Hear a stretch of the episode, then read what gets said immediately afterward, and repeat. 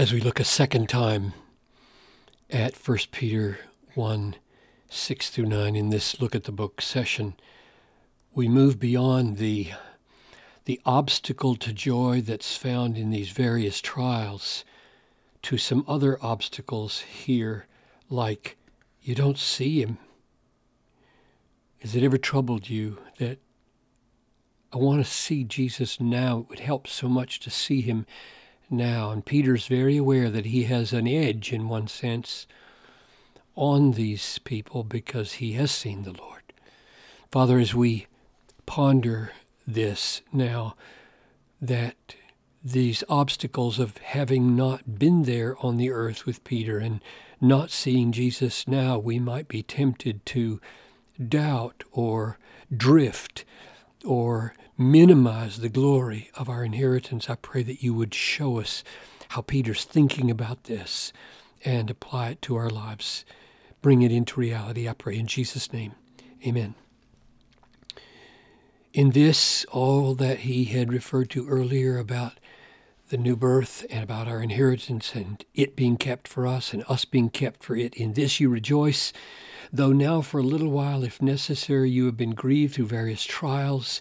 So we talked about that last time and how those are in the way of joy and yet they shouldn't eliminate joy, but that this grief and this joy are simultaneous and that the tri- and the reason for that is because these trials are are deemed necessary by God because our faith is more precious than gold and it is tested by fire, so how much more will we be tested by fire in order that we might be found to result in, or our faith would be found to result in praise and glory and honor at the revelation of Jesus Christ? And now, in verse 8, he picks up some other obstacles to joy. Though you have not seen him, though you have not seen him, you love him. Though you do not now see him, you believe in him and rejoice with inexpressible and glorified joy. So he seems to me to have in mind here you have not seen him. In other words, you're not like me.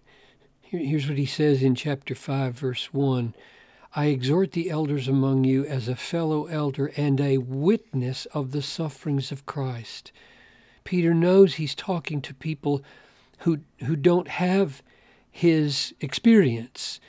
Peter, who's writing this, think of it, actually saw Christ suffer. So he says, I, I know you have not been there. And what's more, you do not now see him. There aren't any demonstrative visions of the incarnate Christ to take the place of your faith. So he, he admits that this great joy here that he's talking about and this joy here are not going to be based on having been there to see him with Peter or seeing him now. So what does he say instead of that? He says, though you haven't seen him, you love him. Now, how, how, is, how does he mean for that to be an encouragement? To just tell somebody you love him. And they're having trouble with these griefs here, and this joy is perhaps being embattled, and, and, and Peter says, You love him. And the reason is because loving Jesus, really loving the true risen Jesus, is a miracle that comes from the new birth. In his great mercy, I'm back at 3 5 now, 3 to 5. In his great mercy, he caused us to be born again to a living hope. Now, think about this. What, what are you hoping in here? The new birth brought about in all Christians a living hope. Well, one of the things we're hoping for is to see Him. And so, this hope here I mean, there's a lot of people in the world who don't feel any of this living hope that they're going to see Jesus. And so, when he says, You love him, he means you are now experiencing something that only the new birth could bring about. You are tasting the miracle of God in your life.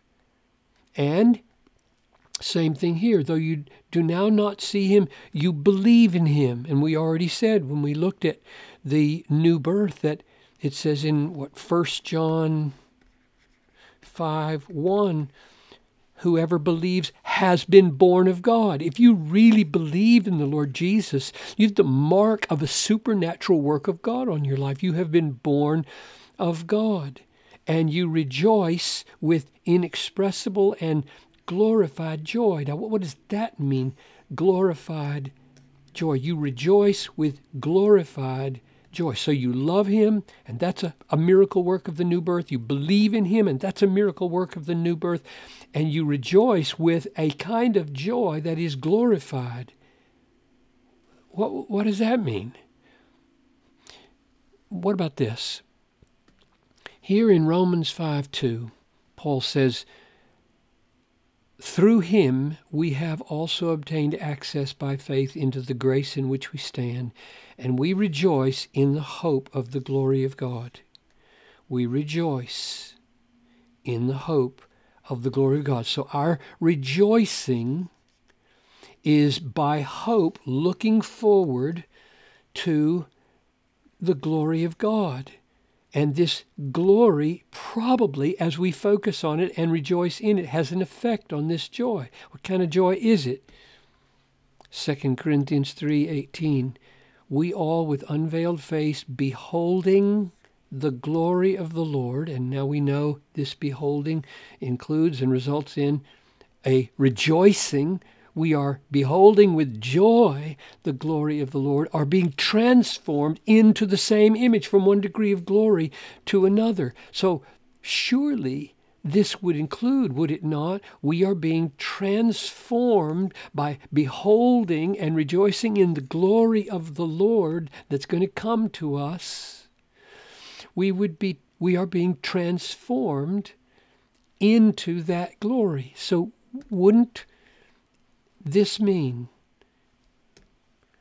And you rejoice with inexpressible and glorified joy, meaning you have focused on your hope and your inheritance and the glory that is coming to you in Jesus Christ so fully that this, this glory is streaming back into your joy and making it a glorious, a glorified, a supernaturally, a supernaturally unique kind of joy because it's, it's based on a future glory that is making it Christ beauty reflecting which seems to me to be confirmed. Everything I just said there seems to be confirmed by this present tense here.